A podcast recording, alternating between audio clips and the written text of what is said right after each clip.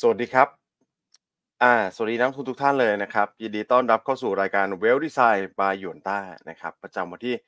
12 กุมภาพันธ์ 2567 นะครับ วันนี้อยู่กับผมพี่อั้นแล้วก็โอ้โห พี่อ้วนดูหน้าแปลกๆไปนะครับ วันนี้นะครับครับเออท้าทายพี่อ้วนด้วยนะครับ จากต่างประเทศนะ ตอนนี้พี่อ้วนเขาเรียกว่าพักร้อนอยู่นะครับ ไปสำรวจครับเออเขาเรียกว่าไปสำรวจตลาดครับพี่อั้น นะครับไป test market ให้อยู่นะว่านิเคอีเนี่ยเวลาเขาขึ้นที่เขาขึ้นมีคุณภาพจริงหรือเปล่านะฮะ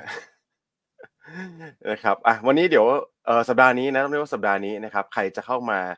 เอ่อ rotate กันเนี่ยนะครับต้องรอติดตามนะนะครับ ว่าวันนี้เป็นคุณไบรท์นะแต่คุณไบรท์ก็มีโอกาสแก้ตัวนะสำหรับตัวของ fund flow ต่างชาตินะครับ โอ้โหนี่อาจารย์อ้วนนี่ต้องเรียกว่าทักทายเข้ามาแล้วครับย่านคุณไบรท์สวัสดีใช่จากครับภูเขาไฟฟูจิเลยนะฮะคุณ สัปดาห์นี้คุณอ้วนเขาลาพักร้อนทั้งสัปดาห์นะมันใครไปเที่ยวญี่ปุ่น ก็ลองไปสอดส่องที่โตเกียวนะ อาจจะเจอคุณอ้วนนะเพราะเข้าใจว่าคุณอ้วนน่าจะไม่ได้ไปหลายเมืองเนอะอาจจะอยู่แถวๆนั้นนะโตเกียวเกียวโตแถวนี้แหละฮะ ครับโอครับเคผมหรือว่าน้งมีโอกาสจะเห็นคุณอ้วนนี่ อาจจะเห็นพี่อ้วนนี่ไลฟ์ผ่าน เอ่อจากจากญี่ปุ่นหรือเปล่าครับ background เป็นภูเขาไฟฟูจิใช่ไหมคุณไบรท์ ครับ รายการเรานี่จะเป็นแบบเป็นแนวใหม่เลยนะนะครับ มีพี่อ้วนมาจากทางญี่ปุ่นนะครับ ก็สวัสดีพี่อั้นสวัสดีพี่แม็กด้วยนะครับ แล้วก็สวัสดีนักลงทุนทุกท่านด้วยนะครับ วันนี้ก็ปัจจัยไม่ได้เยอะเท่าไหร่เนอะพี่อั้นพี่แม็กนะครับแล้วก็ตลาดหุ้นเองวันศุกร์ค่อนข้างเงียบๆด้วยนะครับ ดังนั้นช่วงช่วงเปิดรายการมาแล้วก็ chill ๆหน่อยนะครับ พูดคุยกันนะครับ ก็สวัสดีพี่อ้วนด้วยนะครับ ผมนะครับ ครับหลายท่านแซวเข้ามาว่าคุณอ้วนอยู่แถวแถวร้าน แบรนด์เนมเนอะนะอาจจะนี้คนดูก็อาจจะน้อยนิดนึงเนอะเพราะเป็นบรรยากาศวันหยุด วันนี้ตลาดในภูมิภาคก็ส่วนใหญ่อยู่ทำการหมดนะฮะมีแค่ใช่ครับออสเตรเลียเนี่ยที่เปิดนะส่วนประเทศอื่นๆ ในญี่ปุ่นเกาหลี มาเลสิงคโปร์จีนไต้หวันฮ่องกงเนี่ยหยุดหมดเลยนะจีนก็อาจจะหยุดเยอะหน่อย เพราะว่าหยุดทั้งสัปดาห์ ส่วนประเทศอื่นๆเนี่ยก็จะหยุดถึงวันอังคารหรือว่าหยุดถึงวันพุธแล้วก็จะทยอยกลับมาเปิดทำการละถ้าเกิดว่าตลาดเอเชียเนี่ย จะเริ่มกลับมาคึกคักละกันตั้งแต่กลางสัปดาห์เป็นต้นไปเพราะฉะนั้นวันจันทร์วันอังคารก็อาจจะเป็นตลาดที่ค่อนข้างเงียบๆหน่อยเหี่ยวๆเฉาๆหน่อย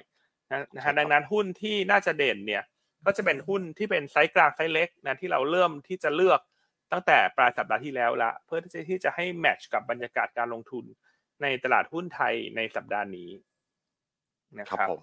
โอเคอะตลาดหุ้นไทยวันศุกร์เป็นยังไงครับคุณแม็กครับ เปิดหรือตลาดปิดหุ้นไทยฮะก็ถือว่า เปิดก็เหมือนปิดนะครับเอ่อ volume การซื้อขายเบาบางนะครับ แล้วก็ในฝั่งของการเคลื่อนไหวเนี่ยโอ้โหต้องเรียกว่าแฟลตเลยครับพี่อั้นนะครับ ก็ปรับตัวลดลงไปแค่ 0.02เปอร์เซ็นต์เท่านั้นเองนะครับ หรือว่าแค่ 0.2 จุด ก็ถือว่าเป็นบรรยากาศที่หลายตลาดหุ้นเนี่ยเขาเริ่มปิดไปแล้วใช่ไหมคุณไบรท์ตั้งแต่ช่วงปลายสัปดาห์นะครับใช่ครับ เช่นตัวของไต้หวัน เช่นตัวของจีนนะครับ อ่า แล้วถ้ามาดูในฝั่งของ สัปดาห์นี้กันบ้างนะครับ สัปดาห์นี้ก็ 12 ถือว่าหยุดเยอะเลย นอกจากไต้หวันจีนฮ่องกงนะครับ ก็จะมีในฝั่งของมาเลใช่ไหมคุณคุณไบรท์มีอะไรใช่บ้างคครัรับบมีมาเลมีมาเลญี่ปุ่นเกาหลีใต้นะครับ สิงคโปร์ก็หยุดอืครัมบนะครับ ก็ต้องเรียกว่าหยุดกันหมดแหละ มีแค่เราเปิดอยู่ประเทศเดียวนะครับ ในภูมิภาคเอเชียวันนี้นะ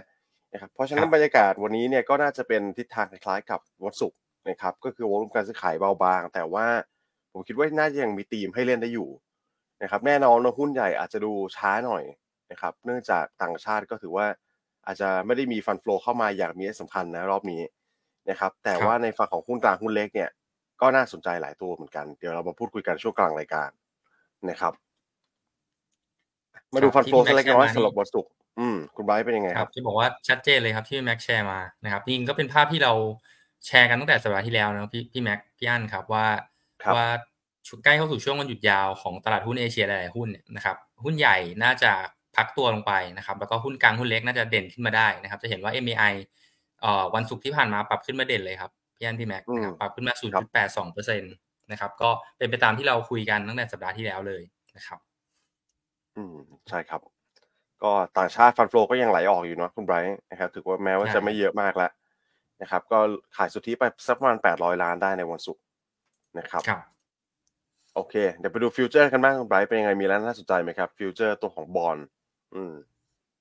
ครับ ถ้าเป็นฝั่งอื่นนะครับ เป็นตลาดตราสารหนี้ต่างชาติก็เป็นขายเหมือนกันนะครับ แล้วก็ตัวของ Set 50 Index Future นะครับ วันศุกร์ short มา 9,460 สัญญานะครับ ก็เอ่อ short ต่อเนื่องมาจากวันก่อนหน้านะครับ แล้วก็แรงขายเนี่ยต้องบอกว่ายังเป็นยังเป็นขายอยู่แต่ว่าเบาลงครับพี่แม็กนะครับสำหรับตลาดหุ้น ส่วนฟันโฟนะครับในฝั่งของ EM จะเห็นว่าปิดหมดเลยนะครับ มีแค่ฟิลิปปินส์กับของไทยนะครับ ที่เปิดอยู่นะครับ สุทธิก็เป็นขายสุทธิไป 600 กว่าล้านนะครับ ดังนั้นมูลค่าการซื้อขายจะค่อนข้างเบาบางครับช่วงนี้ถ้าเป็นมูลค่าซื้อขายของตลาดหุ้นไทยนะครับ ในวันศุกร์ก็ 29,000 ล้านเองนะครับน้อยต้องเรียกว่าเบาบางมากๆนะทั้งวันนะครับ นี่ 29,000 ล้านนะครับดังนั้นก็ช่วงนี้ก็จะเป็นภาพเดิมครับนะครับ ครับผม อะแต่ไปดูมีประเด็นน่าสนใจครับย่านคือตัวของ program trading ใน program trading เนี่ยโอ้โหต้องเรียกว่าสกิดแล้วมาเลยครับ หุ้นที่มีความเชื่อมโยงกับ digital asset โอ้โหนะฮะ JTS TTA นี่ครองตำแหน่งสองสองตำแหน่งข้างบนเลยครับย่าน robot มาเล่นด้วยครับอันนี้ก็แนวโน้มกลุ่มที่เชื่อมโยง digital asset ยังเด่นต่อนะ เพราะว่าราคาบิตคอยในช่วงวันเสาร์ที่ที่เราปิด ตลาดไปเนี่ยขึ้นมาค่อนข้างดีนะอย่างบิตคอยตอนนี้ก็มายืนเหนือ 48,500 แล้วนะครับเหรียญสหรัฐนะฮะดังนั้นวันนี้ JTS TTA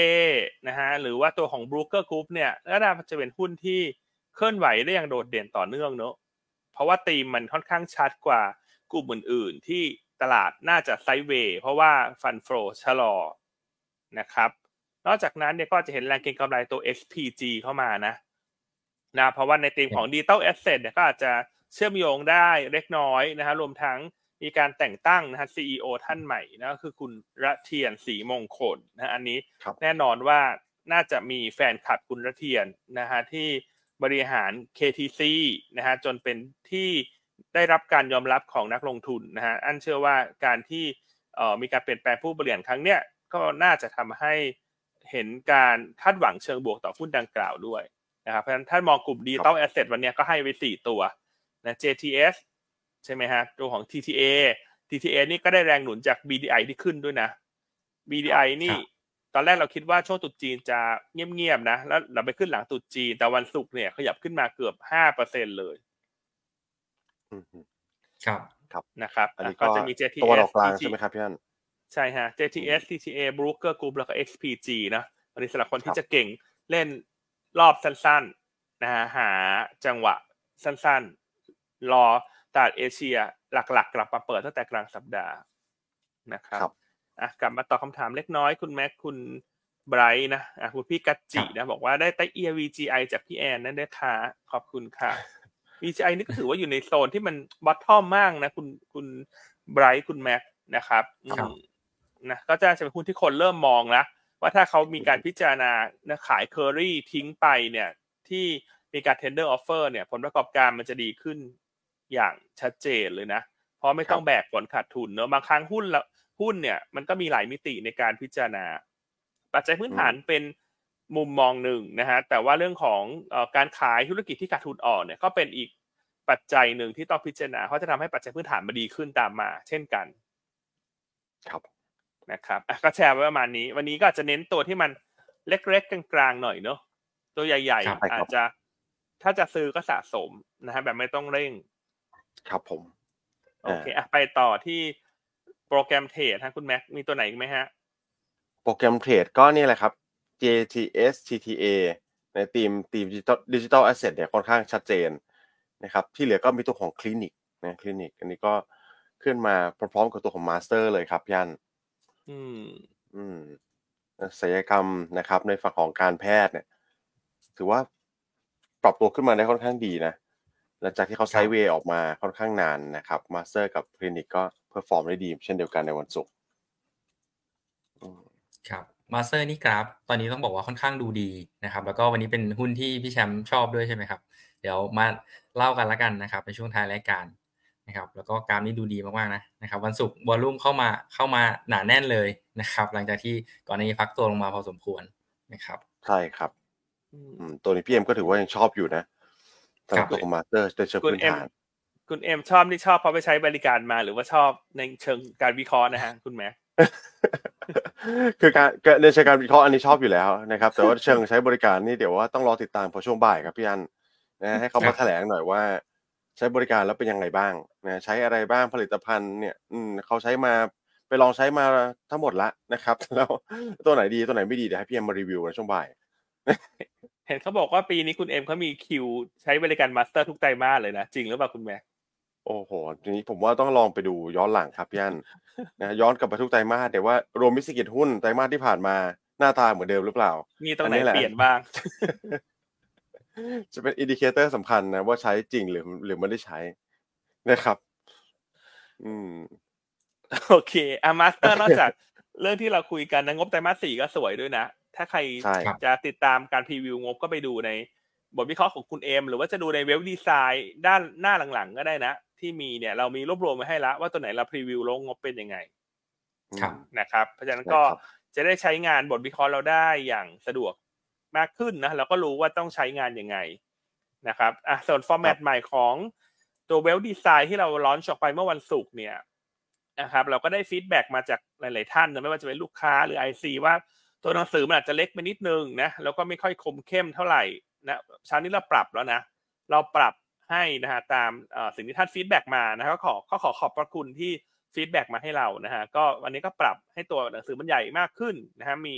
การทำตัวหนาตัวบาง มีการทำขีดเส้นใต้ต่างๆ ให้มันอ่านง่ายขึ้นนะฮะ ก็ยังไงถ้าท่านใดมี feedback ยังไงยินดีนะฮะแจ้งเข้ามาได้เนอะเราก็จะปรับนะฮะไปเรื่อยๆเนอะเพราะว่าเวลาเปลี่ยนดีไซน์อะไรใหม่ เราก็อยากได้ feedback จากท่านผู้ใช้งานด้วย ครับผมครับอ่าดังนั้นว่าวันเนี้ยแล้วมันดูง่ายขึ้นละ ครับ ใช่ครับใช่แล้วก็ต้องบอกว่าสยงมต้องต้องขอบคุณทีมทีมอื่นด้วยนะครับ ที่ อุตส่าห์ทำให้เราวันวันเสาร์อาทิตย์เนอะพี่อันพี่แม็กครับ ที่เราช่วยกันคุยกัน แล้วก็ทางทีมที่เขาทำเรื่องกราฟิกเรื่องดีไซน์เนี่ยนะครับเขาก็ช่วยเราทำด้วยนะเสาร์อาทิตย์นะครับดังนั้นต้องบอกว่าทีมงานเราทุกทีมเนี่ยช่วยช่วยกันออกแบบนะครับ ช่วยกันทำตั้งใจทำให้กับนักลงทุนจริง ๆ นะครับ ให้มันออกมาหน้าตาให้ถูกใจนักลงทุนที่สุดละกันนะครับ ให้อ่านง่ายที่สุดนะครับครับก็ถ้ามีใครฟีดแบ็กห็นเพิ่มเติมเราก็พร้อมที่จะปรับต่อเนอะพี่อันครับนะอะใครเห็นด้วยว่าบทวิเคราะห์ใหม่เราหน้าตา ทันสมัยขึ้นนะเอ่อวัยรุ่นขึ้นนะแล้วก็ครบทุก product เลยเนาะที่เรารวบรวมไว้ในหน้าสองก็ขอเลขหนึ่งเข้ามาหน่อยฮะเป็นกำลังใจให้กับทีมงานของหยวนต้าด้วยนะครับ ครับผมอื้อหือสลัดสลวยเลยคุณไบรท์ครับอะไปต่อดีกแล้วว่าก็ฮะได้เลยครับ นิดนึงครับ บทวิเคราะห์เนี่ยหน้าสามลองดูนะ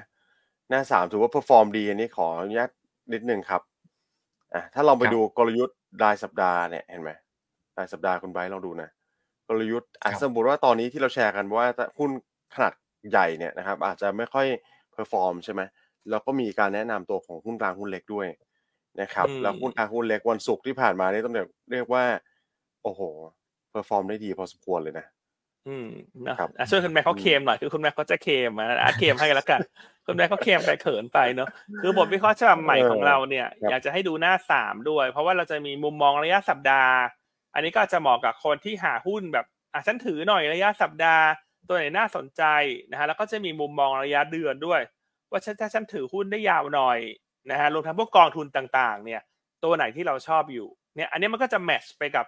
ความต้องการของนักลงทุนได้ดียิ่งขึ้นนะเพราะว่าช็อตเทอมก็อาจจะดูหุ้นรายวันที่เราแนะนำถูกไหมฮะบทวิเคราะห์รายวันหุ้นรายวัน ถ้าจะมองหุ้นซื้อถือเป็นรอบๆหน่อยก็มาดูหน้าสามที่เป็น weekly view กับ monthly view นะ ซึ่งตัวที่คุณใช่แม็กครับไฮไลท์ขึ้นมาเมื่อวันศุกร์เนี่ย ขึ้นอะเกับหมมีดนะ VTI Master Jazz if 1E ใช่ไหมไทยคมอันนี้คุณไบรท์น่าจะเปิดเวอร์ชันที่มันไม่ล่าสุดนะครับ ตัวแรกก็จะเป็น SYMC ครับอืมครับครับ ก็ลองลองติดตามกันด้วยนะครับสำหรับวิวทั้งวันวันนี้เป็นยังไง สัปดาห์นี้เป็นยังไง แล้วก็ทั้งเดือน เรามองมีมองเชิงบวกกับแอสเซทอะไร นะครับครับแล้วจะมีแนะนำหลาย Product ครับย่านไม่ใช่แค่หุ้นรายตัวของหุ้นไทยเท่านั้นนะครับ ก็จะมีตัวของกองทุนตัวของเอ่อทองคำนะครับ รวมถึง Product ต่างๆ ที่เรามีอยู่ในหยวนต้าที่เราขายอยู่เนี่ยนะครับ ไม่ว่าจะเป็น ELN ตัวของ DR ต่างๆนานามีครบให้ท่านเลือกเลยนะครับ ครับโอเคนะก็ฝากทุกท่านลองใช้งานดูเนอะนะโฉมใหม่ใช้ไรกว่าเดิมเนอะ นะครับอะครับส่วน SYMC ที่มีพี่ท่านหนึ่งถามเข้ามาก็ถือฮะแนะนำถือตีมมันชัดเจนขนาดนั้นเนอะ Data Center ต่างประเทศแห่กันมาลงทุนในเมืองไทยนะครับ ก็ถือฮะตัวนี้อันคิดว่าถือไปเรื่อยๆ ถือไปยาวๆ รองบไตรมาสสี่ออก ถ้างบออกมาดีตามที่คุณต้องค่าเนี่ยหุ้นมันก็จะได้รับการตอบรับเชิงบวกมากขึ้นเนอะหรือว่ากระแสความนิยมของนักลงทุนก็จะมามองตัวนี้มากขึ้น ใช่ครับครับครับโอเคอะไป NVIDIA SBL ดีกว่าฮะ มีอะไรได้เลยครับที่เอ่อน่าสังเกตไหมฮะ หรือว่ามีเป็นไฮไลท์ไหมฮะ หรือว่าเงียบๆตลาดก็เบาๆวันศุกร์ที่ผ่านมา ใช่ครับพี่อันก็ผมคิดว่าตลาดมันโวลุ่มมันเบาบางด้วยนะครับ ยังมีตัวของปตทเนี่ยก็เลยเร่งขึ้นมาเป็น27.6%นะสำหรับตัวของครับ SBL ใช่ไหมคุณไบรท์อ่าแต่ใช่โดยครับรวมมันแล้วก็ก็โวลุ่มก็ไม่ได้เยอะนะครับ คือถ้าเทียบกับปตทเองเนี่ยยอดการซื้อขายแค่133ล้าน อันนี้ก็ถือว่าน้อยแล้วล่ะ นะครับครับถ้าคิดเป็นเปอร์เซ็นต์นะตีกลับไปก็สักประมาณ 400-500 ล้านนะครับ ก็อืมเปอร์เซ็นต์ไว้มีอะไรเปอร์เซ็นต์ที่เสริมไหมขึ้นมามันมาจาก volume ซื้อขายในตลาดที่มันน้อยด้วยเนอะพี่แม็กใช่ครับของธนาคารนี่ก็เยอะนะครับ KBANK กับ KBANK ขีด R เนี่ยรวมกันก็ยี่ประมาณ 25 26เปอร์เซ็นต์นะครับ SCB ขีด R ก็27เปอร์เซ็นต์นะครับครับ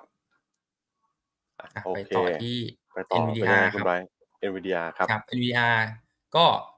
เอ่อ วันศุกร์นะครับสลับมาซื้อสุทธิประมาณ 187 ล้านนะครับกับสลับมาซื้อเบาๆแต่ว่าส่วนหนึ่งก็มาจากหุ้นที่เพิ่งเข้าใหม่ด้วยครับสำหรับตัวเครดิตนะครับก็มีแรงซื้อเข้ามาสุทธิค่อนข้างเยอะนะครับ 400 กว่าล้านนะครับถ้าดู total value เนี่ย 427 ล้านนะครับแล้วก็ถ้าเป็น net 400 ล้านหมายความว่าขายเป็นฝั่งขายเนี่ยแค่ประมาณสัก 20 กว่าล้านเท่านั้นเองนะครับแล้วก็ฝั่งซื้อ 5 ตัวนอกจากเครดิตก็จะมี BDMs นะครับ Mint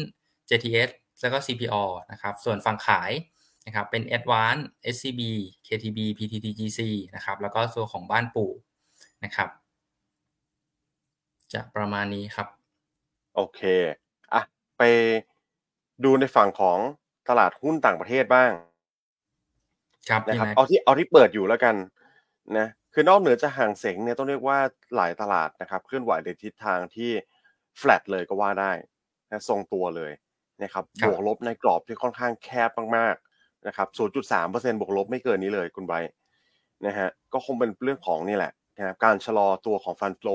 ทั่วโลกนะครับเพราะว่าจีนพี่ใหญ่ก็ถือว่าเข้าสู่ช่วงวันหยุดเทศกาลตรุษจีนด้วย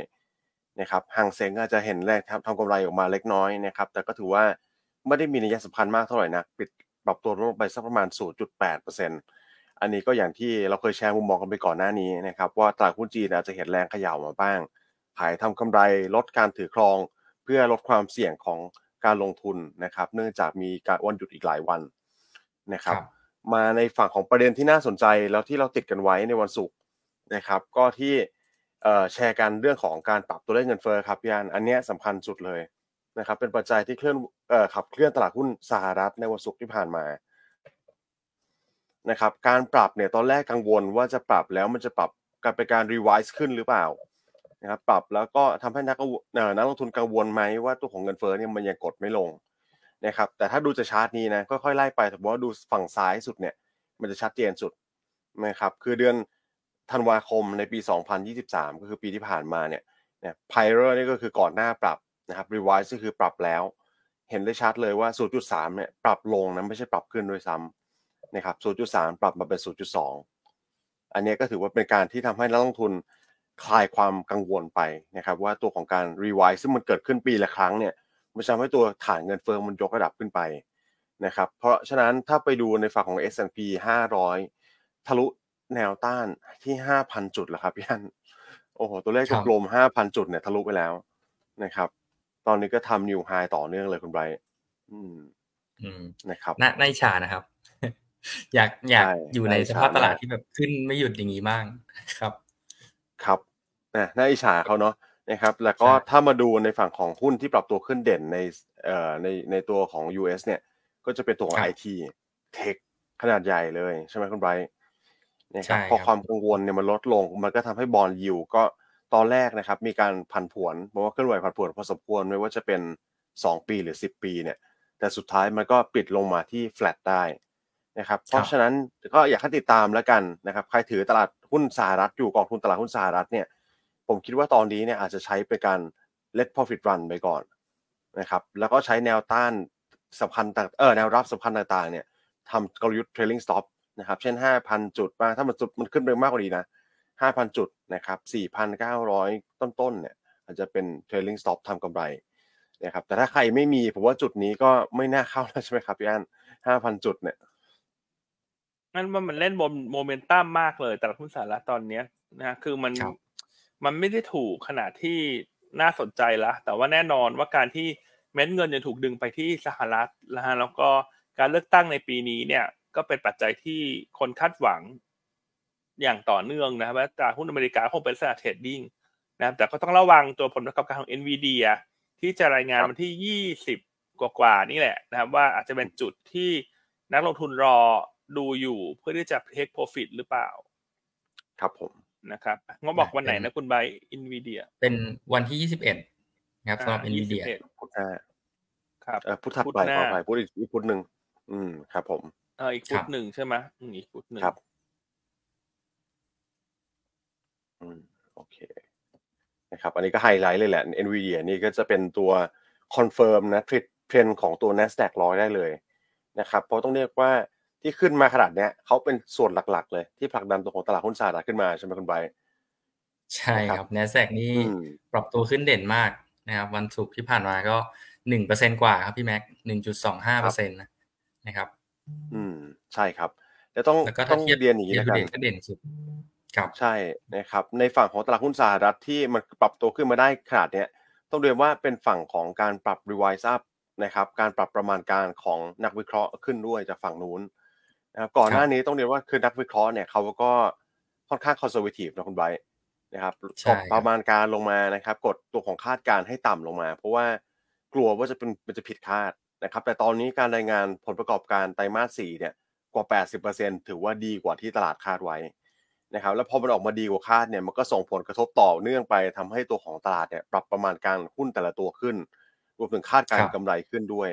นะครับพอปรับกำไรขึ้นปุ๊บมันก็ทำให้ตัว PE เนี่ยมันจะดูดีขึ้น แล้วก็มันก็มี gap ในการเล่นเพิ่มเติมอีกสักหน่อยหนึ่งนะครับแต่อย่างที่เรียนไปว่าถ้าใครยังไม่มีผมคิดว่าตอนเนี้ยไม่ใช่จังหวะซื้อแล้วสำหรับตลาดหุ้นสหรัฐนะครับคือถ้ามันขึ้นเนี่ยเท่าเท่าที่เอ่อ consensus คาดไว้นะนะครับถ้าทะลุไปวันนี้ผมเอาสถิติมาให้ดูด้วยนะครับเอ่อตัวของตลาดหุ้นสหรัฐไม่แน่ใจคุณไบร์ทเอามาหรือเปล่าเอ่ออ่าเป็นตลาดตัวไหนหุ้นสหรัฐสิบ ครั้งล่าสุดที่เบรกตัวของแนวต้านสำคัญนะครับอะไรผมพูดพูดไปก่อนแล้วกันนะครับ แนวต้านสำคัญก็จะเป็นตัวของเลขกลมๆ เช่น 500 จุดนะตั้งแต่หนึ่งปี 19 ต้นๆ เลยนะครับ1,900 ต้นๆ เป็นร้อยปีแล้วนะครับ500 จุดพันจุด 2,000 จุด 3,000 จุด 4,000 จุดเนี่ยนะเราย้อนไปดูนะครับก็จะเห็นได้ว่าปกติแล้วเนี่ยโอกาสที่ตลาดหุ้นจะปรับตัวขึ้นต่อนะครับพี่อันในรอบอีก 12 เดือนเนี่ยอยู่ที่สักประมาณ 80% ถ้าเวลาเขาเบรกตัวแนวต้านสำคัญนะครับ แล้วก็อัตราการปรับตัวขึ้นเฉลี่ยอยู่สักประมาณ 10%คุณไบร์ทนะครับ ก็ถือว่าเป็นสถิติผมก็จะไม่ได้ที่ค่อนข้างเอามาขลังพอสมควรนะคครัรับบแต่ก็อะไม่เป็นไรเดี๋ยวเล่าให้ฟังแค่นี้แล้วกันนะครับ ก็คือจะสิ่งที่พยายามไปสื่อคือ upside risk เนี่ยเต็มที่ผมคิดว่ามันก็คือ 10%ปีนี้นะครับ5,000 ถ้ามัน rally ได้อาจจะไปสักประมาณ 5,500นะครับ แต่ว่าในที่ทางกลับกัน downside เนี่ย ถ้าสมมติมันบังเอิญปรับตัวลง แล้วตลาดมีมุมมองที่เปลี่ยนไปจากตลาดหุ้นสหรัฐเนี่ยนะครับแรงขายเนี่ยมันก็อาจจะ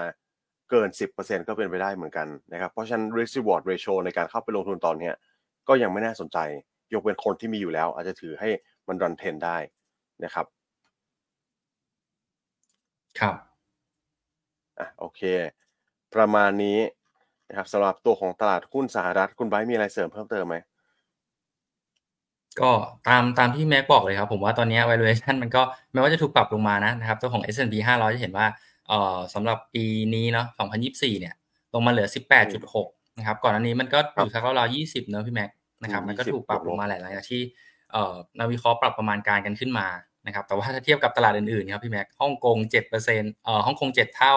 นะครับจีน 8 เท่ากว่าๆเนี่ยนะครับมันก็ดูถูกกว่าเยอะ แล้วก็อย่างที่เอ่อพี่นัทเขาเคยแชร์นะพี่นัทเขาจะดู เลขพวกนี้ค่อนข้างเยอะนะครับ คือถ้าดูเราดูเทคของฮ่องกงเทคของจีนเนี่ยนะครับมันมันตอนนี้มันสู้กับฝั่งของสหรัฐได้เลยนะนะครับ ถ้าดูยอดขายรถยนต์นะครับ อย่างตัวของ BYD ล่าสุดก็แซงเทสลาไปแล้วนะครับดังนั้นตัวของ PE ที่มันยังถูกขนาดเนี้ยนะครับ ก็เลยทำให้เราก็มองว่าตลาดหุ้นฝั่งอื่นนะครับ น่าจะดูสนใจน่าน่าสนใจมากกว่าฝั่งของสหรัฐหรือเปล่านะครับ นี่ก็ดูน่าสนใจเนาะนะครับสำหรับพี่แม็กนะครับ ใช่ครับอะก็ต้องต้องดูนะว่าฟันฟลอจะสวิชมาฝั่ง value play เมื่อไหร่คุณไบรท์ครับนะครับอืมอันนี้ก็ในฝั่งของสหรัฐครับพี่อันอ่าสหรัฐก็คงต้องติดตามการรายงานตัวเลขเงินเฟ้อ อันนี้ก็เป็นประเด็นสำคัญที่สุดของสัปดาห์นี้เลยนะครับ ถ้าเป็นปัจจัยต่างประเทศและเชื่อมโยงกับสหรัฐเนี่ยก็พรุ่งนี้คืนพรุ่งนี้รอติดตามรอช่วยกันลุ้นนะครับอาจจะช่วยเป็นเซติมเมนต์เชิงบวกในการลงทุนในสินทรัพย์เสี่ยงโดยรวมได้ ตอนนี้ตลาดคาดว่าจะปรับตัวขึ้นมา 0.2%มันมัน แล้วก็ 2.9% year on year นะครับใช่มาครับลุ้นกันสำหรับ headline CPI ครับพี่อันครับ อืมก็สัปดาห์นี้ก็ดูจะเหมือนว่าปัจจัยมันไม่ค่อยเยอะเนอะแต่หลัก ๆ ก็คือวันอังคารกับวันศุกร์นี่แหละ ถ้าเราติดตามตัวเลขเศรษฐกิจ โดยเฉพาะยิ่งวันอังคารเนี่ย มันจะมีความสำคัญมากกว่าวันอื่นนะเพราะว่าเงินเฟ้ออเมริกาที่จะรายงานสักประมาณทุ่มครึ่งถึงสองทุ่มเวลาเมืองไทยในคืนวันอังคารเนี่ยมันจะเป็นตัวกำหนดนะบอลยิวนะฮะว่าจะอ่อนลงมาไหมนะฮะหรือ ดอลลาร์อินเด็กจะเคลื่อนไหวอย่างไรนะส่วนวันศุกร์ก็จะเป็นเรื่องของ PPI สหรัฐนะฮะซึ่งอาจจะมีความสำคัญเป็นลำดับรองลงมารวมทั้งดัชนีความเชื่อมั่นผู้บริโภคนะฮะครับนอกจากนั้นเนี่ยการเก็งกำไรผลประกอบการของหุ้นรายตัว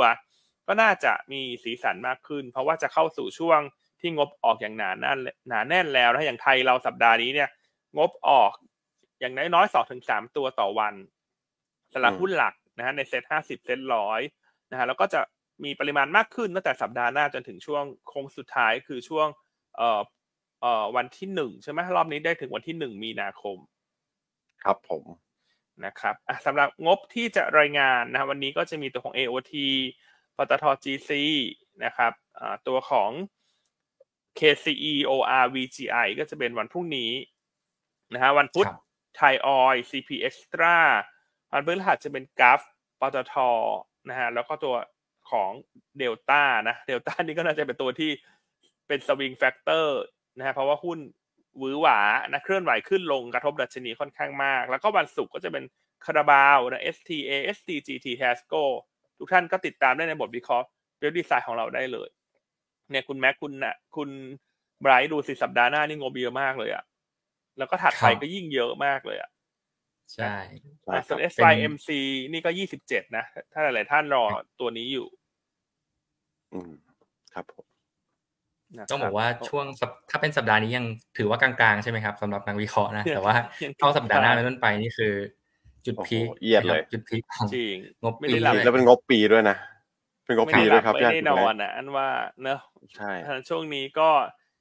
คงต้องให้นักลงทุน ขยันมากขึ้นเช่นกันนะ เพราะนักลงทุนก็ต้องอ่านข้อมูลมากขึ้นเนอะเพราะงบปีเนี่ยเป็นไตรมาสที่สำคัญ เพราะว่าบริษัทก็จะให้เอาลูกปีสองห้าหกเจ็ดด้วย ครับผมนะครับอะสลับมาตอบคำถามนิดนึงเนอะทางด้านพี่สุคินถามว่าสอพอจะขายก่อน XD ไหม XD วันที่สิบเก้ากุมภานะห้าบาทยี่สิบห้าถ้าโดยส่วนตัวอันคิดว่าน่าจะหาจังหวะขายก่อน XD เนอะเพราะว่าการรับเงินปันผลเนี่ยมัน มันโดยปกติหุ้นมันมักจะลงเท่ากับปันผลหรืออาจจะซอฟต์ลงไปมากกว่านั้นอีกเล็กน้อยนะฮะก็อาจจะทำให้เรามีกำไรส่วนต่างอีกนิดหน่อยละกันนะเพียงแต่ช่วงนี้มันมีปัจจัยบวกเรื่องตะวันออกกลางที่ยังหนุนอยู่ แล้วก็อาจจะไปขายสักวันใกล้ๆ XD ก็ได้ฮะเพราะวันนี้เพิ่งจะวันที่ 12 เองก็ยังมีมีเวลาเนาะสัปดาห์นี้ตลอดสัปดาห์เลยนะครับว่าจะขายวันไหน อาจจะพฤหัสสุกก็ได้นะครับยังไงก็ติดตามเรื่องตะวันออกกลางด้วย ครับนะครับอะพูดถึงคุณพี่กัจจินะฮะ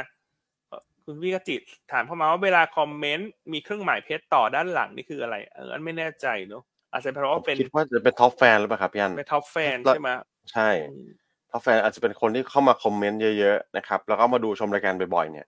แต่ผมไม่แน่ใจนะว่า criteria ในการได้เป็น top fan คือยังไงถ้าใครทราบหรือคุณไบร์ททราบเนี่ยช่วยแชร์เข้ามาหน่อยเนาะเออผมไม่แน่ใจเหมือนกันครับอันนี้ นะครับส่วนเลขหนึ่งถึงสี่นี่ไม่แน่ใจเลย ตามหลังชื่อนี่พวกเราดูในตัวของ Stream Yard เนาะมันก็อาจจะไม่เห็นนะครับ เลขหนึ่งครัถึบงสี่เดี๋ยวนะ น่าจะเป็นในใช่ Facebook ใช่ไหมครับใช่อะใครทราบก็ฝากแจ้งมาหน่อย แต่อันดูใน Facebook ก็ก็มีเครื่องหมายเพชรนะ ด้านหลังชื่อพี่กจิ ส่วนพี่กันริยาก็มีเครื่องหมายเพชรแล้วก็เป็นรูปคนนะ แล้วก็เลขสี่นะ โอเค ไม่แน่ใจเหมือนกัน แต่คงเป็นการ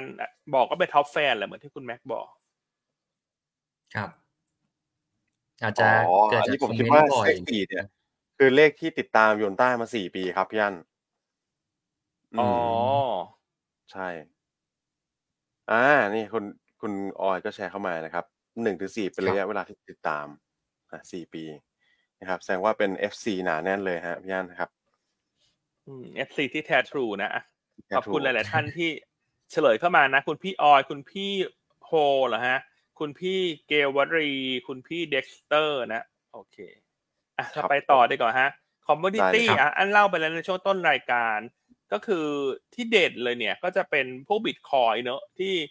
ทะลุผ่าน 48,000 เหรียญไปแล้วนะครับดังนั้นวันนี้หุ้นเด่นก็พูดไปแล้วต้นรายการเนอะเก็งกำไรรายวัน JTS TTA Broker XPG ส่วนน้ำมันขึ้นต่อเล็กน้อยนะประมาณเกือบหนึ่งเปอร์เซ็นจากสถานการณ์ในตะวันออกกลางที่ยังคงมีความตึงเครียดนะไม่ว่าจะเป็นอิสราเอลฮามาสหรือว่าในส่วนของสหรัฐอังกฤษกับทางด้านของฮูติ อืมครับนะครับอืมใช่ครับ ตรงนี้ก็น่าจะอ่าในฝั่งช่วยหนุนกลุ่มโรงกลั่นนะเช่นไทยออยล์ที่เราให้เป็นตัวเด่นในช่วงนี้ เพื่อที่จะรอเงินปันผลที่จะประกาศ พร้อมงบการเงินที่จะประกาศในวันพุธนี้นะครับ รวมทั้ง ตัวของเอสโซ่เดิมนะก็ดูน่าสนใจนะ BSRC ก็จะเก็งว่าไตรมาสสี่งบน่าจะ bottom ไปละสำหรับช่วงของรายไตรมาสที่มีแรงกดดันจาก stock loss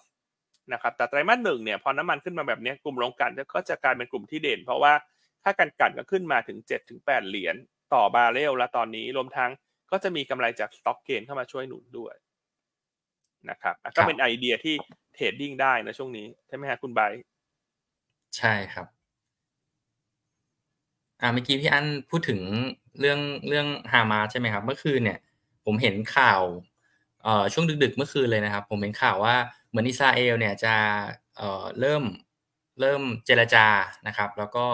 เอ่อแลกเปลี่ยนตัวประกันกันนะครับ แต่ว่าพอเช้ามาเนี่ยก็เห็นว่าทางฮามาสเองก็ออกมาบอกว่าเอ่อ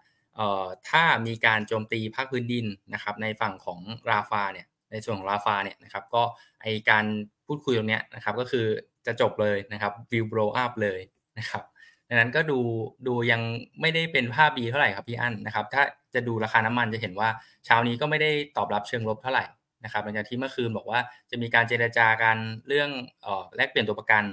นะครับแต่ว่าจะเห็นว่ามันก็ยังไม่ได้ชัดเจนเนาะว่าเขาจะได้แลกเปลี่ยนกันจริงๆหรือเปล่า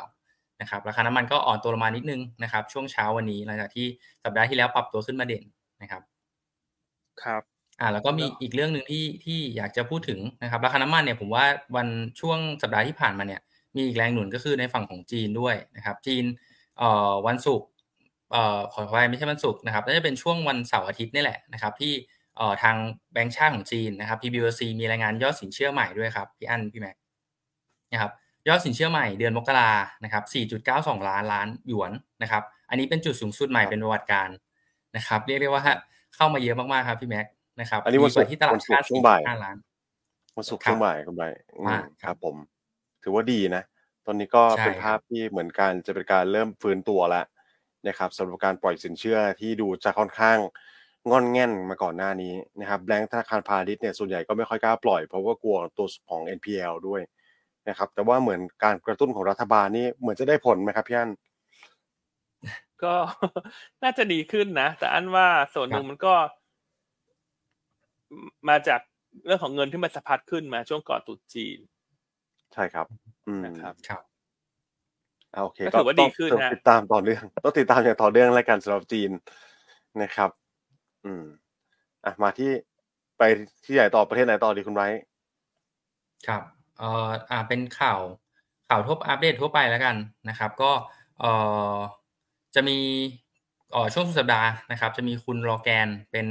เอ่อประธานเฟดสาขาดัลลัสนะครับ ก็ออกมาพูดถึงเรื่องนโยบายของเฟดนี่แหละนะครับ แล้วก็อืมโทนคล้ายๆกับสามสี่ท่านที่ออกมาพูดสัปดาห์ที่แล้วเลยนะครับ ว่าตอนนี้อาจจะต้องเอ่อใช้เวลาอีกสักพักในการประเมินเรื่องของตัวเลขเศรษฐกิจ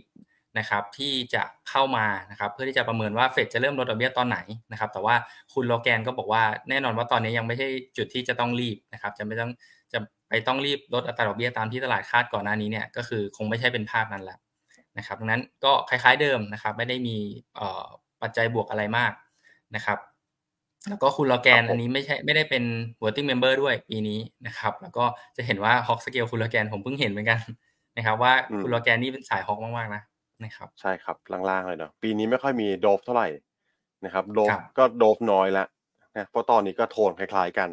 นะครับแต่อย่างหนึ่งที่ตลาดจะเริ่มเปลี่ยนการเก็งกำไรไปเนี่ยคือก่อนหน้านี้เขาจะพยายามดูว่าเฟดนะครับจะพยายามปรับตัวของดอกเบี้ยลงมา เพื่อช่วยกระตุ้นตลาดได้ไหมถูกไหมครับ แต่ว่าบริบทตอนนี้ต้องเรียกว่ามันเปลี่ยนไปแล้ว ว่าเศรษฐกิจจะยังสามารถเอ่อทนทานหรือว่าแข่งเอ่อแล้วก็ยังยังทรงตัวแข็งแกร่งแบบเนี้ยโดยที่ไม่ต้องพึ่งพาเฟด เลยหรือเปล่านะครับคือเพราะฉะนั้นในลำดับถัดไปนะการรายงานตัวเลขเศรษฐกิจต่างๆเนี่ยมันสำคัญมากนะครับคือตอนนี้ต้องเรียนว่ายังแข็งแกร่งอยู่มากเลย ไม่ว่าจะเป็นภาคการจ้างงานการบริโภคต่างๆนานายังถือว่าดูดีหมดนะครับคือถ้าตัวเลขพวกเนี้ยยังไม่เห็นสัญญาณการที่มันซอฟลงอะผมคิดว่าตลาดจะไม่ได้ตอบรับเชิงลบแล้วนะถึงแม้ว่าFed member หลายๆท่านจะพยายามเลื่อนนะครับพยายามชะลอการเก็งกำไรของการปรับลดดอกเบี้ยออกไปเนี่ยนะครับอะ ก็ต้องรอติดตามกันสำหรับตัวเลขเศรษฐกิจ แล้วก็วันนี้มีอีกตัวเลขหนึ่งสัปดาห์นี้นะมีตัวเลขหนึ่งที่น่าติดตามด้วยก็คือตัวของยอดค้าปลีกสหรัฐนะครับอันนี้ก็จะเป็นตัวชี้วัดตัวสะท้อนเศรษฐกิจที่ดีเหมือนกัน ซึ่งจะเกิดขึ้นในวันพฤหัสใช่ไหมคุณไบรท์ใช่ขึ้นวันพฤหัส25ครับผมอะโอเค อันนี้ก็เบ็ดเสร็จครบถ้วนสำหรับเรื่องเฟดนะครับครับอะปัจจัยอะต่างประมีเทศอะคุณไบรท์มีอะไรเสริมไหมครับ มีสักท่านหนึ่งแล้วกันครับพี่แม็กนะครับ อันนี้เป็นฝั่งของ ECB กันบ้างนะครับ ในฝั่งของ ECB เนี่ยนะครับ เป็นคุณฟรองซัวนะครับวิเลลอยนะครับ เป็นฝั่งเป็นประธานธนาคารกลางนะครับ ในฝั่งของฝรั่งเศสนะครับ ก็ออกมาพูดเหมือนกันนะครับ ว่าโทนของ ECB เนี่ยนะครับ ปีนี้น่าจะปรับลดดอกเบี้ยแน่ๆนะครับ ก็ถ้าเห็นถ้าเราติดตามข่าวไปเนี่ยนะครับอี คณะกรรมการ ECB หลายๆท่านก็จะออกมาพูดคล้ายๆกันนะพี่แม็กว่าปีนี้เนี่ยน่าจะมีการปรับลดดอกเบี้ยแหละ เพราะว่าเงินเฟ้อของยุโรปนะครับเขาชะลอลงมาเรื่อยจริง ๆ แล้วก็เขาเห็นแนวโน้มว่ามันกลับเข้าสู่กรอบเป้าหมายได้ค่อนข้างชัดเจนมากขึ้นนะครับสำหรับในฝั่งของ ECB นะครับครับก็จะโอเคประมาณนี้ก็ครับคพี่แม็กล้ายๆกันครับ ผมแล้วเห็นครับคอมเมนต์เข้ามาว่าวันนี้สัญญาณ Facebook อาจจะไม่ค่อยเสถียรใช่ไหมครับ ถ้าถ้าสัญญาณ Facebook ไม่เสถียรเนี่ย เห็นหลายท่านแชร์เข้ามานะ บอกว่าเปลี่ยนไปดู YouTube นะครับ YouTube น่าจะเสถียรกว่านะเฟซบุ๊กก็ไม่ค่อยเขาเรียกว่าอะไรนะ ไม่ค่อยคงที่คงวานะคุณไบรท์ใช่นะครับถ้าผมนะฮะชอบดูผมก็ชอบดูใน YouTube นะครับครัผบมว่าเวลากดกดข้ามกดกรออะไรอย่างเงี้ยมันมันเสถียรกว่าสำหรับตัว Facebook นะนะครับจริงครับหลังครับๆ Facebook นี่ปัญหาเยอะเนอะจากที่เรา ดูจาก feedback เนอะที่คนเข้ามารับชมในแต่ละวันเนอะคล้ายว่า YouTube น่าจะเป็นช่องทางหลักแล้ว เพราะทุกวันนี้คนดู YouTube เราก็อัตราส่วนต่อ Facebook ก็สามต่อหนึ่งนะ YouTube นี่มากกว่าอย่างชัดเจนเลยนะครับครับโอเคอะสลับมาดูตลาดเอเชียเช้านี้บ้างบรรยากาศวันเหงาเหงาๆนะฮะส่วนใหญ่ปิดทำการกันนะออสเตรเลียปิดเปิดอยู่นะ แต่เคลื่อนไหวออกด้านข้างนะฮะแต่ว่าที่อยากจะไฮไลท์เนี่ยคือประเทศในกลุ่มทิปที่เปิดอยู่วันเนี้ย บวกทั้งสองอ่าตลาดเลยนะ คุณแม็กใช่คุณฮะไบรท์นะ ก็บวกเฉลี่ยสักประมาณ 0.5เปอร์เซ็นตครับนะครับเพื่อนบ้านไทยเราเราวันนี้ก็อย่าน้อยหน้าประเทศในกลุ่มทิปนะ คืออย่างน้อยๆใช่อันก็คิดว่ามันมีกลุ่มที่สามารถหาจังหวะได้อะถูกไหมไม่ว่าจะเป็นเรื่องของกลุ่ม digital asset กับกลุ่มเรือเทกองที่วันนี้น่าจะเด่นอยู่ละ เพราะว่าตัวครับครับเอ่อ underlying asset ก็ขึ้นเด่นนะทั้ง Bitcoin ทั้ง ดัชนีค่าระวังเรือ BDI กลุ่มแบงก์ก็น่าสะสม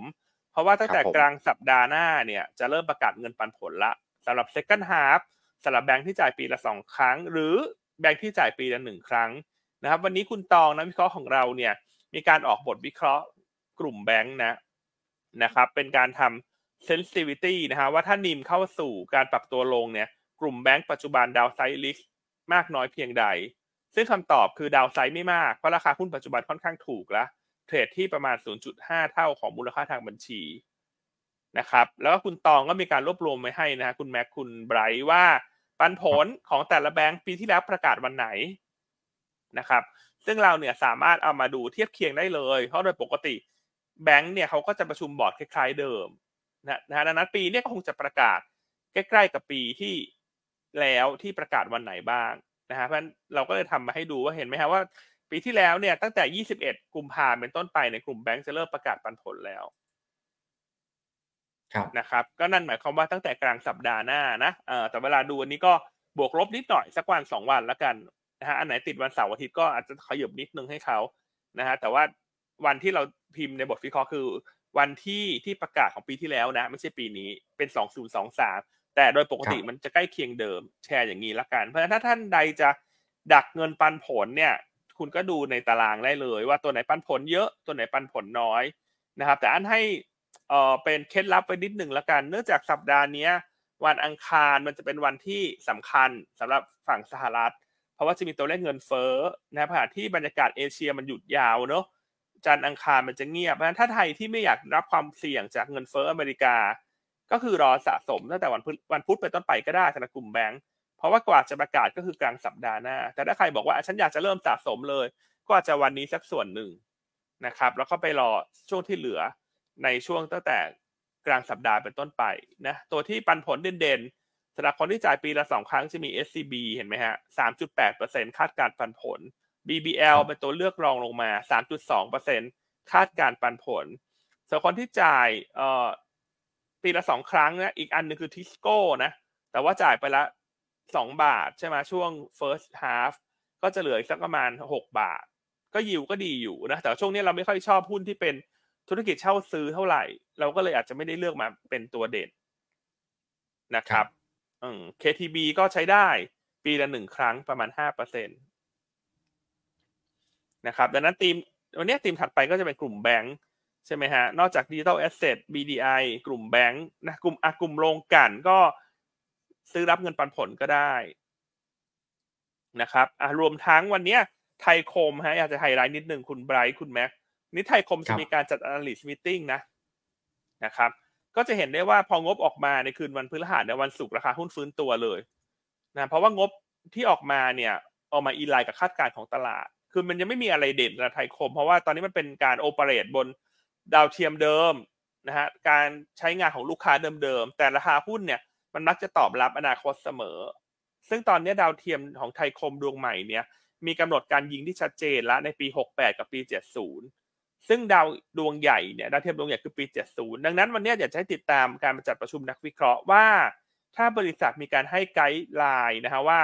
มีการปิดลูกค้าได้เพิ่มเติมเนี่ยราคาหุ้นมันจะ react เชิงบวกขึ้นไปเรื่อยๆ ก็จะเป็นอีกตัวหนึ่งที่สามารถเก็งกำไรควบคู่ไประหว่างชั่วโมงการซื้อขายได้นะและแน่นอนว่าถ้าท่านเป็นลูกค้า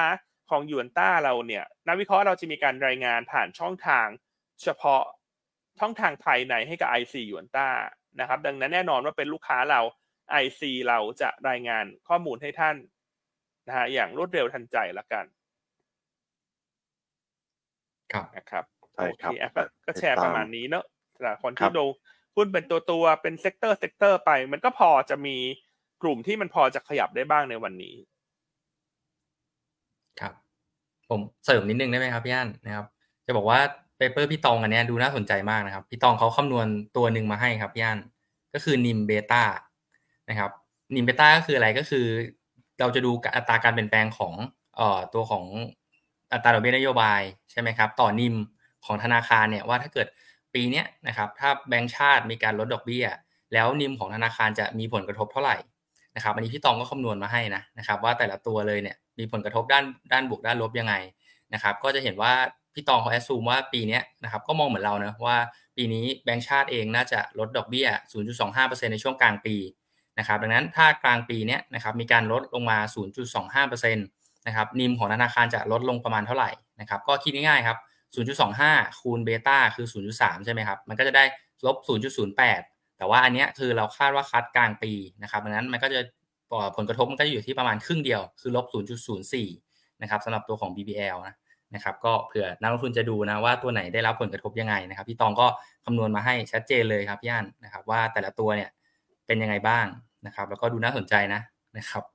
ใช่ครับอ่าถือว่าก็ทำได้ดีเนาะขอสุดแล้วก็มีผลกระทบใช่ครับต่อกำไรด้วยเนาะ ว่าใช่นิมลดลงเท่านี้กำไรลดลงเท่าไหร่ในแต่ละตัวครับนะครับ อันนี้ก็นักวิเคราะห์มือรางวัลนะคุณตามกันคุณตองเนี่ยครับอืมใช่ใช่ครับบอกว่าตัวเนี่ยฝั่งขวาได้ดูง่ายสุดเลย ตัวของ impact ครับ to net profit เนี่ยนะครับอ่าถ้ามีการปรับลดดอกเบี้ยตัวไหน sensitivity มากกว่าตัวไหน sensitive น้อยกว่านะครับครับอืมอย่าง BBL เนี่ยถ้ามีการปรับลดดอกเบี้ยมาจริงก็ impact มากกว่า KBank เยอะนะครับพี่อัน BBL คุณตองคำนวณไว้4% KBank แค่1.3เท่านั้นเอง ก็ถือว่าไม่ได้มีนัยสัมพันธ์กับกำไรเลย1%เนี่ยนะครับ ครับอะโอเคขอโฆษณาหน่อยนะเปเปอร์ดีๆเนาะที่ฝากเอาไว้ให้ทุกท่านนะครับวันนี้เรามีถึงสิบบทวิเคราะห์เลยนะ คุณใบคุณแม็กนานแน่นเลยมากนะครับ ครับผม มีทั้งก็ไปฝากติดตามกันด้วยไฮไลท์ ใช่ตัวของเทคนิคอลตัวของกุ้นรายตัวนะครับครับอะเรามาดูที่ e a r n i n g result นิดนึงดีกว่านะฮะที่เป็น e a r n i n g result เมื่อวันศุกร์ที่งบอ่อนเนี่ยจะมีปูนกลางนะกับ GPSC นะครับถือว่างบออกมาอินไลน์นะ GPSC ก็ออกมาอินไลน์ปูนกลางเนี่ยถือว่าอินไลน์เชิงบวก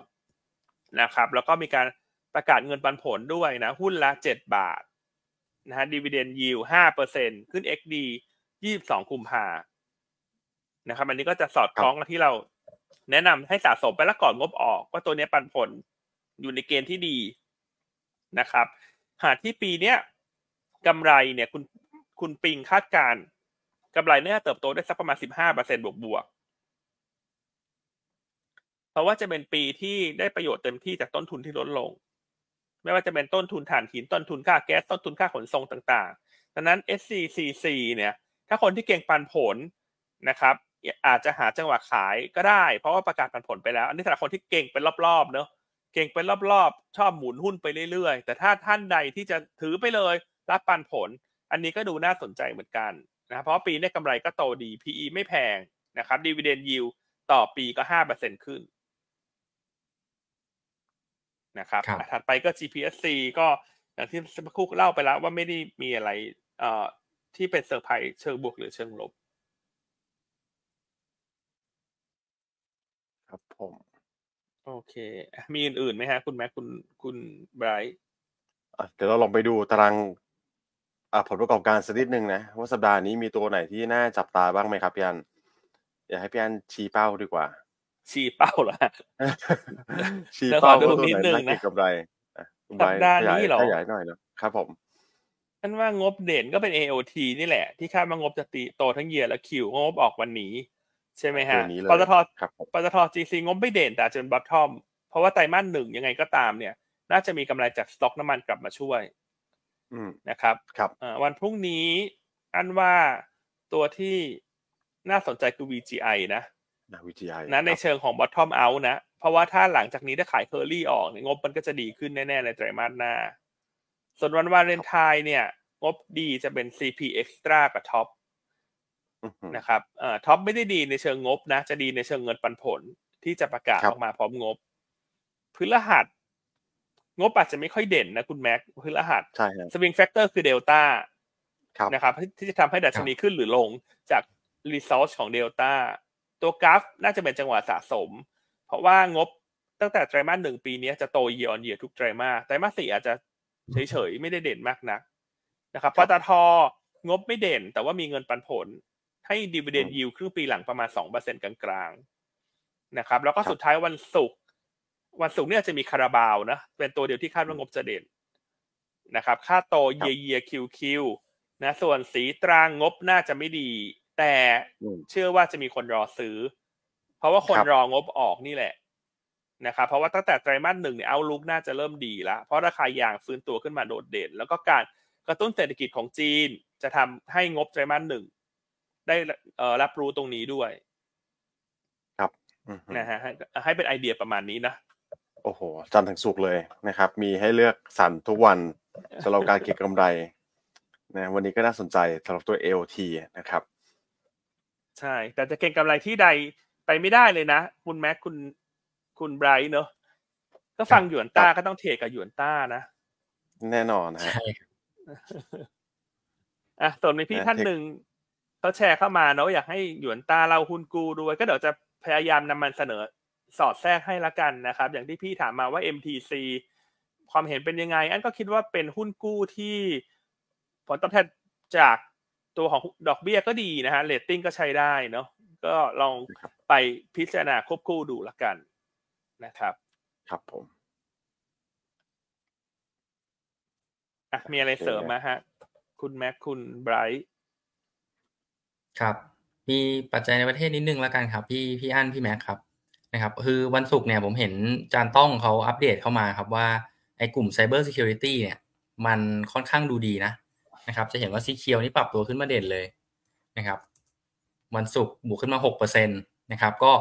พี่ตองพี่ต้องบอกว่าเริ่มเห็นสัญญาณว่าปีนี้รัฐบาลเริ่มตั้งงบเกี่ยวกับฝั่งของ Cyber Security มากขึ้นนะครับก็เลยทำให้กลุ่มนี้เนี่ยดูน่าสนใจนะครับ แต่ว่าผมก็เลยไปหาข้อมูลเพิ่มมาให้พี่ตองนะครับ ก็คืออันนี้คือเท่าที่หาได้นะตอนนี้นะว่าว่างบประมาณของเขาปีนี้เนี่ยมันเพิ่มขึ้นมาเท่าไหร่แต่ว่าอันนี้มันเป็นของทางกระทรวงนะนะครับทางกระทรวงดิจิทัล แต่ว่าในส่วนของเฉพาะ Cyber Security เนี่ยอันนี้ยังหาตัวเลขไม่เจอนะครับถ้าเดี๋ยวเราหาตัวเลขชัดเจนได้แล้วเดี๋ยวเรามาแชร์กันนะครับ แต่ว่าจะเห็นชัดเจนว่าในฝั่งของดิจิทัลกระทรวงดิจิทัลเนี่ยมีการตั้งงบเพิ่มงบประมาณปีนี้นะครับ เพิ่มมา 2,000 ล้านนะครับ ก็ถือว่าค่อนข้างเยอะเหมือนกันนะครับก็ตัวไหนได้ประโยชน์ตัวไหนได้ประโยชน์นะคุณไปนะครับมี c q l g a b l e นะครับ ฝั่งของที่เป็นทำ Cyber Security ครับพี่อันอืมนะแล้วก็จะมี Bluebik เนาะแล้วก็ Beryl 8 ด้วยพวกนี้ก็ได้ประโยชน์เหมือนกัน ครับนะครับ ก็จะหาจังหวะค่อยๆสะสมเนาะค่อยๆสะสมไปสำหรับหุ้นที่เป็น digital transformation แล้วราคาหุ้นถือว่าลงมาลึก พอสมควรละนะครับ valuation ที่เคยแพงมาก ตอนนี้ก็เป็น valuation ที่สมเหตุสมผลในการเข้าซื้อแล้ว ครับครับ โอเคอะถ้างั้นไปดูที่ภาพตลาดไหมฮะ แต่นี่คุณพี่กัจจิเขามีแซวมาด้วยนะเขาบอกว่าไม่ได้ไม่ได้ยินคนเรียกปูนกลางมานานแล้วนะคะอะแล้วเขาไม่เรียกปูนกลางเขาเรียกอะไรฮะ ตอนนี้คือคุณจะหาว่าอันโบราณใช่ไหมฮะเรียกปูนกลางอยู่เขาบอกปูนเล็กโดนเทคไปนานแล้ว ตอนนี้เหลือแค่สองปูนไงฮะใช่ไหมนะอันแต่อันว่าหลายๆคนก็ยังเรียกปูนกลางไหมฮะ ลองถามท่านนักลงทุนซิ เวลาเรียก SCCC ที่ท่านเรียกว่าอะไรฮะ ปูนกลางหรือปูนซีเมนต์นครหลวงฮะ ถ้าเรียกว่าปูนกลางก็เลขหนึ่งปูนซีเมนต์นครหลวงก็เลขเก้านะอันนี้เป็นการเช็คอายุของผู้ฟังรายการเราด้วยนะว่าเลขหนึ่งเลขเก้าอันไหนจะเยอะกว่ากันแต่อาจจะไม่เกี่ยวกับอายุนะพี่อันเพราะว่าผมผมก็เรียกปูนกลางเหมือนพี่อันนะใช่ไหมอืมถ้าคนใบนี่เขาเพิ่งจะยี่สิบขวบเองนะคุณ อ่อนกว่าอันเก้าปีเองคุณใบเนี่ย โอ้โห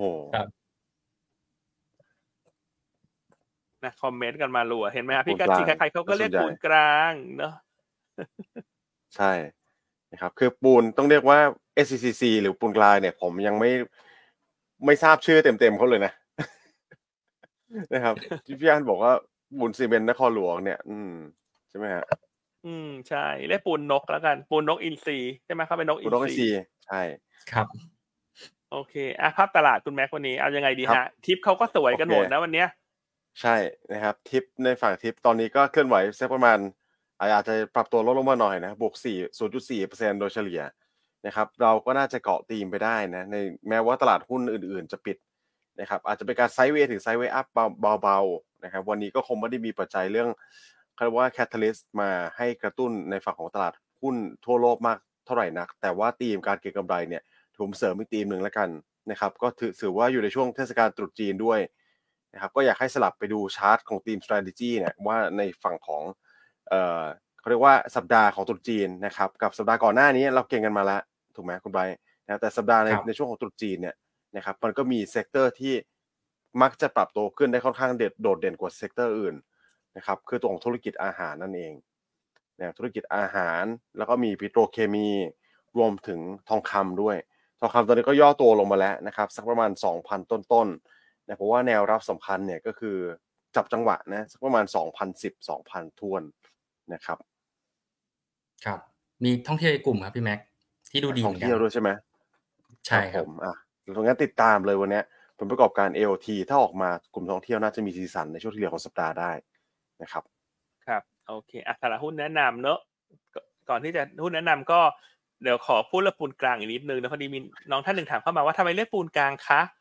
เอออันก็ไม่รู้เหมือนกันฮะว่าเรียกปูนกลางมาตลอดตั้งแต่เริ่มทำงาน แต่อันดาวเนอะ อันนี้อันนี้ดูจากพี่กาจิเขาพิมพ์เข้ามาเนอะพี่กาจินี่น่าจะรู้เรื่องราวของตลาดหุ้นไทยเยอะมากนะของอาวุโสสุดขีดแล้วฮะเข้าใจว่าเมื่อก่อนจะมีปูนสามตัวไหมฮะ ปูนใหญ่ SCC ปูนกลาง SCCC เล็กคงมีอีกตัวหนึ่งอะที่เขาเรียกว่าปูนเล็ก แต่ว่าแต่ว่าโดนเทคโอเวอร์ไปแล้ว เออแต่อันไม่แน่ใจหุ้นอะไรครับปูนเล็กนี่คือหุ้นอะไร เข้ามาไม่ทันเหมือนกัน ปูนเล็กอะยังไง JCC หรือเปล่าฮะอันนี้ผมลอง search ดูนะเหรอฮะ JCG เหรอ JCC ชลประทานซีเมนต์อ๋อนะครับหรือว่าโค้ดอะไรนะ JCC ครับพี่อันแต่น่าจะน่าจะโดน เทคโอเวอร์ไปนานแล้วนะ อันนี้ก็ อะงั้นตรงตามที่นักลงทุนตอบมาเลย JCC ครับพี่อันปูนเล็ก อืม อ่าอืมอ๋อ เมื่อก่อนตลาดเขาเล่นเขามีสามปูนนะเวลาเรียกจะเรียกง่ายๆ ถูกไหมแต่ใช่ครับปูนเล็กเนี่ยโดนเทคโอเวอร์ไปแล้ว คือ JCCC ใช่ไหม JCC ชนระประทาน JCC ซีเมนต์ใช่ฮะ อืม โอเคครับผมอะคุณดูแฟนคลับรถสิ เยอะมากเลยนะที่รู้เนี่ย คืออันต้องบอกว่าอันไม่เคยรู้เลยนะว่ามีตัว JCC เนี่ย ชนระประทานซีเมนต์นะอะ ขอบคุณทุกท่านนะ มันเลยมีเล็กกลางใหญ่เนอะใช่ครับนะอ่าครับตอนตอนนี้ก็เหลือแค่สองตัว แต่ก็ติดปากไปแล้วแหละนะครับปูนกลางนะพี่อันอืมใช่ครับ โอเคอะหุ้นแนะนำดีกว่า วันนี้เหลือห้านาที วันนี้เราจะครับไม่เกินเวลาคุณแชมป์นะเพราะวันนี้ปัจจัยไม่เยอะนะตัวแรกก็เลือกไทยออยล์ต่อนะครับ เพราะว่าอันก็แนะนำต่อเนื่องมาสักสัปดาห์เศษๆแล้วเรื่องของการซื้อสะสมรอเงินปันผลประกาศนะซึ่งไทยออยล์เนี่ยจะประกาศเงินปันผล พร้อมงบที่จะรายงานในวันพุธนี้วันวาเลนไทน์พอดีเลยนะคาดเงินปันผลหุ้นละสองบาทสามสิบห้าสตางค์ dividend yield สี่เปอร์เซ็นต์นะฮะถือว่าใช้ได้นะสี่จุดสองนะก่อนหน้าที่แนะนำมันอยู่ 4.5 แต่เนี่ยราคาหุ้นมันค่อยๆไต่ขึ้นมาดีเวเดนยิวมันก็เลยลดลงมานิดหน่อย แต่ 4%บวกบวกๆก็ยังถือว่าเซ็กซี่ในระดับที่สะสมได้ ตัวแรกเลือกไทยออยล์นะครับ ตัวที่สองเลือกตัวของไทยรีนะไทยเหมือนกัน ไทยออยล์แล้วก็มาไทยรี ไทยรีก็ยังแนะนำต่อจากสัปดาห์ก่อนนะครับเพราะว่างบไตรมาสเนี้ยจะสวย และน่าจะเป็นจุดเปลี่ยนสำคัญให้คนมามองตัวนี้มากขึ้น เพราะว่าผลประกอบการปีเนี้ยทั้งปีคุณตองคาดการณ์กำไรโตครึ่งเอ่อครึ่งเท่า ก็คือ50เปอร์เซ็นต์ year on year นะเป็น261ล้านบาท ราคาหุ้นปัจจุบันเทรดต่ำบุ๊ก PE 13เท่าต่ำกว่าต้นทุนของ Fairfax ที่2บาท70เพราะฉะนั้นเราเชื่ออย่างนี้ฮะเราเชื่อว่า ไทรีเนี่ยถ้างบออกมาตามที่คุณตองคาดในไตรมาส4เนี่ยกำไรที่ 56 ล้านบาท เติบโต 75% year year และ 10% Q on Q จะเป็นจุดเปลี่ยนที่ทำให้คนมามองหุ้นตัวนี้มากขึ้นนะครับ นอกจากนั้นเนี่ยเนื่องจากธุรกิจรับประกันภัยต่อเนี่ยเอ่อในการในช่วงที่เกิดโควิด หรือเกิดโรคระบาดเนี่ยทำให้เขาได้รับความเสียหายมาก จากการเคลมประกัน ดังนั้นหลังจาก หลังจากผ่านวิกฤตเรื่องของโรคระบาดมาเนี่ย บริษัทประกันภัยต่อทั่วโลกเนี่ยมีการปรับขึ้นค่าเบี้ย ซึ่งตรงเนี้ยเรามองว่ามันจะช่วยทำให้ธุรกิจเขามีความมั่นคงมากขึ้น รวมทั้งตัวมาจินก็น่าจะดีขึ้น ถ้ามันไม่ได้เกิดเหตุการณ์ใด ๆ ที่เป็นวิกฤตนะฮะไม่ว่าจะเป็นโรคระบาดหรือภัยพิบัติต่างๆกำไรก็น่าจะมีเสถียรภาพที่ดีกว่าในอดีต เพราะมีการปรับขึ้นค่าเบี้ยประกันขึ้นมาแล้วนะซึ่งปีนี้จะเป็นปีแรกที่ รับรู้เต็มปี อันนี้ก็เป็นอีกเอ่อ key catalyst สำหรับตัวไทยลีนะฮะแนวต้านให้ไว้ที่หนึ่งบาทนะครับ แต่ว่าแนวแรกคือเก้าสิบตังค์แล้วก็ถัดไปคือหนึ่งบาทนะครับ ตัวที่สามนะฮะแนะนำวันนี้ค่อยๆสะสมไปสำหรับ SCB จะแบ่งสะสมวันนี้หรือว่าจะรอเงินเฟ้ออเมริกาประกาศไปก่อนก็ได้ อย่างที่เราพูดไปแล้วในช่วงกลางรายการ SCB เนี่ยเราคาดการเงินปันผลหุ้นละ3บาท90 สตางค์ดีเวเดนยิวอยู่ที่ 3.8%น นะครับแล้วก็น่าจะประกาศปันผลในช่วงตั้งแต่กลางสัปดาห์หน้าเป็นต้นไปสำหรับหุ้นแบงก์ในรอบนี้ ดังนั้น ถ้ามองว่าต่างชาติจะเริ่มกลับมาซื้อ เพื่อดักเงินปันผลก็มีความเป็นไปได้เนอะเพราะว่าตีมเนี่ยเราเคยเล่าไปแล้วว่าเราคิดว่าเอ่อครึ่งหลังของกุมภาต่างชาติอาจจะมีแนวโน้มสลับกลับเข้ามาซื้อเพื่อรับเงินปันผลของกลุ่มธนาคารดังนั้นต่างชาติขายสุทธิมาแล้วสามวันทำการ ก็ไม่ได้หมายความว่าจะต้องขายต่อเนื่องนะ เรายังคิดว่ามีลุ้นที่จะกลับมาสะสมรับเงินปันผลของกลุ่มแบงก์แนวต้านร้อยเจ็ดบาทสำหรับตัว SCB นะครับอะตัวสุดท้ายวันนี้ให้คุณไบรท์แล้วกันนะอะคุณไบรได้ท์ครับวันเป็นนี้ตัวไหนฮะ เทคนิคครับอย่างอย่างที่เกริ่นไปต้นรายการเลยครับ ว่าวันนี้พี่แชมป์ชอบตัวมาสเตอร์นะครับแล้วก็มองว่ากราฟเนี่ยก่อนหน้านี้มันย่อตัวลงมานะครับทำรูปแบบ flag แล้วก็วันศุกร์ นะครับ break out รูปแบบ flag ออกมาได้นะครับ ก็เป็นสัญญาณแล้วว่าตอนนี้จบรอบการพักตัวระยะสั้นแล้วนะครับ ตอนนี้แล้วก็แนวโน้มถัดไปก็น่าจะปรับตัวขึ้นต่อได้นะครับพี่แชมป์มองแนวต้านถัดไปนะครับ 66.5 นะครับแนวรับ 64.5 ถ้าเกิดเอ่อถ้าหลุด 62 เป็นจุด stop loss นะครับอืมสวยนะครับนี่สามสี่ตัวนี้ต้องเรียกว่า เป็นตัวกลางตัวเล็กตัวใหญ่นะฮะไทยรีตัวเล็กไทยออยล์กลางๆหน่อย SCB นี่ตัวใหญ่เหมือนกันนะ จริงๆไทยออยล์ก็ใหญ่ใหญ่พอสมควรนะครับ แต่ก็มีมาสเตอร์มาเสริมให้ด้วยนะก็เรียกว่าครับครบถ้วนเลยนะครับ ส่วนก็จับจังหวะการเก็งกำไรต่อสำหรับผลประกอบการ พี่อันก็ชี้เป้าไปแล้ววันจันทร์ถึงศุกร์เลยนะครับ ถ้าใครฟังไม่ทันกลับไปย้อนฟังได้นะจันทร์ถึงศุกร์ตัวไหนที่น่าเก็งกำไร หรือว่าตัวไหนที่ควรหลีกเลี่ยงนะครับ ครับ โอเคอะถ้างั้นฝากคุณแม็กปิดรายการ เวลาเป๊ะนะได้เลย ตรงเวลาเป๊ะเลย ได้ครับครับ ก็ตอนนี้ผมคิดว่าถึงแม้ว่าตลาดหุ้นจะดูภาพรวมสัปดาห์นี้จะเป็นไซด์เวย์นะครับ แต่ก็มีสินสินทรัพย์หลายสินทรัพย์ที่น่าสนใจนะครับ รวมถึงโปรดักต์ต่างๆ นานาเนี่ยนะครับ ตัวของที่เชื่อมโยงกับตราสารอื่นๆ ตราสารหนี้ทองคำนะครับ รวมถึงธีมการลงทุนเนี่ยก็ค่อนข้างชัดเจนนะ เลือกเก็งกำไรได้นะครับ หุ้นตัวกลางตัวเล็ก แล้วถ้าเอ่อมีคำถามอะไรเนี่ย เดี๋ยวสามารถสอบถามพี่แชมป์ได้เลยนะครับ ไม่ใช่แค่ตัวของหุ้นเท่านั้นนะ นะครับสอบสอบถามด้วยทุกอย่างเลยอะไรก็ตามที่ตีกราฟได้พี่แชมป์ต้องบอกว่า โอ้เป็นจอมขมังเวทของตลาดหลักทรัพย์อยู่แล้วนะครับโอเค วันนี้พวกเราสามคนขออนุญาตลากันไปก่อนแล้วกันนะครับแล้วเดี๋ยวพรุ่งนี้มีประเด็นอะไรมาติดตามได้ในเวลดีไซน์ปายวนต้านะครับวันนี้ขอลาขออนุญาตลาไปก่อนนะครับ สวัสดีครับ สวัสดีครับ